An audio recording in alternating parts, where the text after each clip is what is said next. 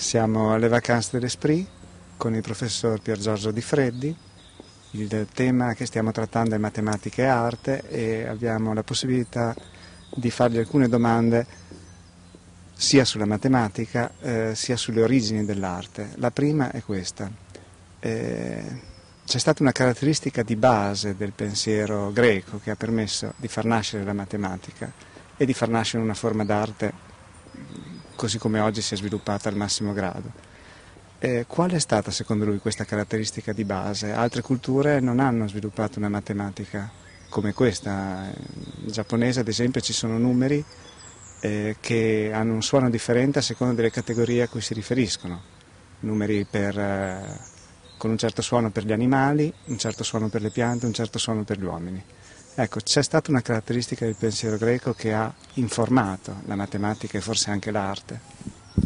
Forse la caratteristica eh, è, l'astrazione. In una delle lezioni abbiamo parlato di questo racconto di Borges che eh, si chiama Funes il memorioso, eh, l'uomo che non sapeva dimenticare. Borges sosteneva per l'appunto che uno dei motivi per cui eh, quest'uomo poi aveva delle difficoltà enormi di pensiero era proprio quello, perché eh, a ciascuna cosa dava eh, un numero diverso. Ora se noi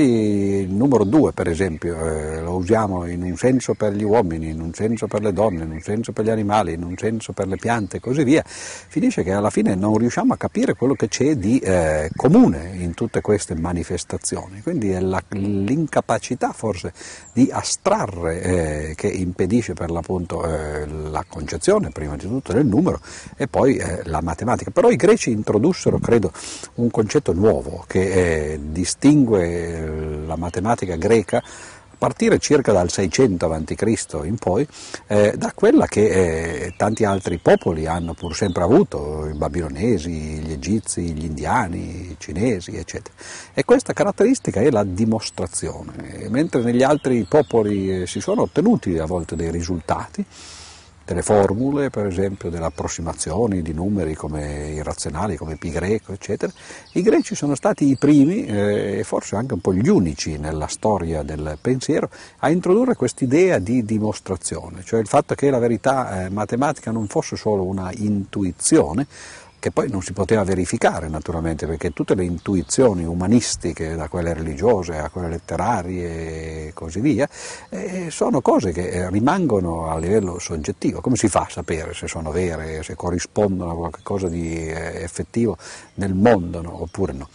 Invece con le dimostrazioni, con questa idea che le eh, verità matematiche per l'appunto andassero non soltanto intuite, declamate, eh, ma anche dimostrate, e beh, questo eh, fece cambiare naturalmente la storia della matematica. Si dice che sia stato Talete il primo a, fare dimostrazioni in matematica, certamente a Talete sono attribuiti alcuni teoremi, i famosi teoremi sulle rette parallele per esempio tagliate da una trasversale, oppure sui triangoli equilateri, eh, pardon, sui triangoli simili. E eh, in realtà credo sia stato quello eh, l'apporto fondamentale di Talete, capire che le verità matematiche andavano dimostrate a partire naturalmente da altre verità matematiche e in questa ricerca dell'altro, del risalire all'indietro fino a trovare le verità più elementari sulle quali si poteva basare l'intero edificio della matematica, ecco i greci sono stati unici e insuperati quasi. Il lavoro di Euclide, eh, gli elementi di matematica, che costituisce un po' la summa di questo tipo di eh, approccio, cioè di approccio assiomatico partire da delle nozioni non definite, partire da delle proposizioni non dimostrate che si chiamano appunto assiomi e poi cominciare a costruire concetti sempre più complessi e proposizioni, dimostrare proposizioni sempre più eh, complicate. Ebbene, questo eh, monumento per l'appunto eh, fu fatto da Euclide verso il 300 a.C. e costituisce un po' la summa del, del pensiero greco. Credo che la differenza tra i greci e tutto il resto del mondo sia stato quello, la dimostrazione, che poi tra l'altro rimane ancora oggi quello che è il modo di procedere del, dei matematici in tutto il mondo. Una seconda questione riguarda proprio il rapporto tra la matematica e l'arte, che sembra essere un rapporto molto antico e forse in un qualche senso imprescindibile. Eh, ci sono autori come lei ci sta illustrando in questi giorni, come Lewis Carroll in letteratura, come Bach in musica, eh, architetti, pittori che eh, basano il loro lavoro su delle strutture matematiche e altri nelle quali le strutture matematiche emergono a posteriori quasi all'analisi successiva. Ecco, questo rapporto eh, è un rapporto imprescindibile o è qualcosa che talora capita e talora no? Sicuramente non è un rapporto imprescindibile il rapporto fra matematica diciamo così, e l'arte, o razionalità e arte, perché l'arte da sempre ha avuto eh, due tipi, due correnti, cioè si è divisa in due grandi tronconi. Una è la corrente razionalista, che è per l'appunto quella in cui la matematica ha qualche cosa da dire eh, e in cui la si ritrova anche quando magari eh, non, è stata messa in maniera conscia. E dall'altra parte invece però c'è un'arte che eh, noi oggi potremmo chiamare romantica, no? è un po' la stessa contrapposizione che già Nietzsche trovava nel pensiero greco tra l'apollineo e invece il dionisiaco. Se vogliamo l'apollineo è eh, il, il razionale, tutto ciò che è razionale nell'impresa umana, culturale, e eh, invece il dionisiaco è ciò che è il contrario del razionale, l'irrazionale addirittura. E l'arte queste due tendenze le ha avute ovviamente entrambe no, nel, nella sua storia. E il Novecento per esempio è di nuovo un'esemplificazione di, eh, di questa dicotomia. Da una parte c'è l'Apollineo, il razionale di, di, pittori per esempio come Kandinsky, Mondrian o di scuole architettoniche o più in generale anche artistiche come il Bauhaus, il De Stil e dall'altra parte invece ci sono correnti più dionisiache di tanti generi. E naturalmente quello che noi eh, stiamo discutendo, che stiamo illustrando in queste vacanze, è l'aspetto razionalistico. Ovviamente eh, nell'altra arte non si ritrova la matematica se non magari per sbaglio no? o eh, in maniera marginale, mentre invece nelle correnti razionalistiche, che poi tra l'altro appartengono a tutte le arti,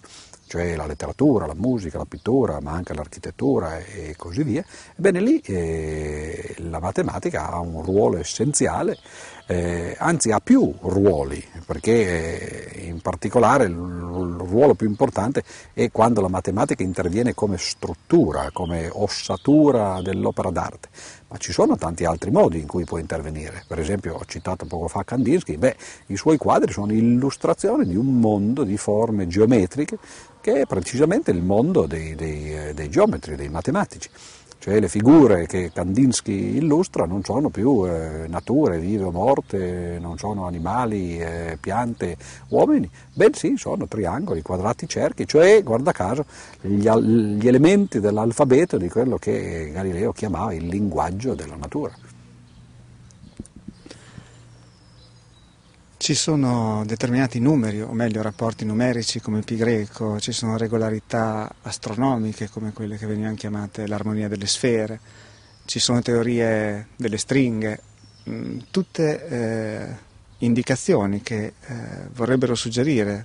la possibilità di ricondurre tutto a uno schema, a un ordine soggiacente.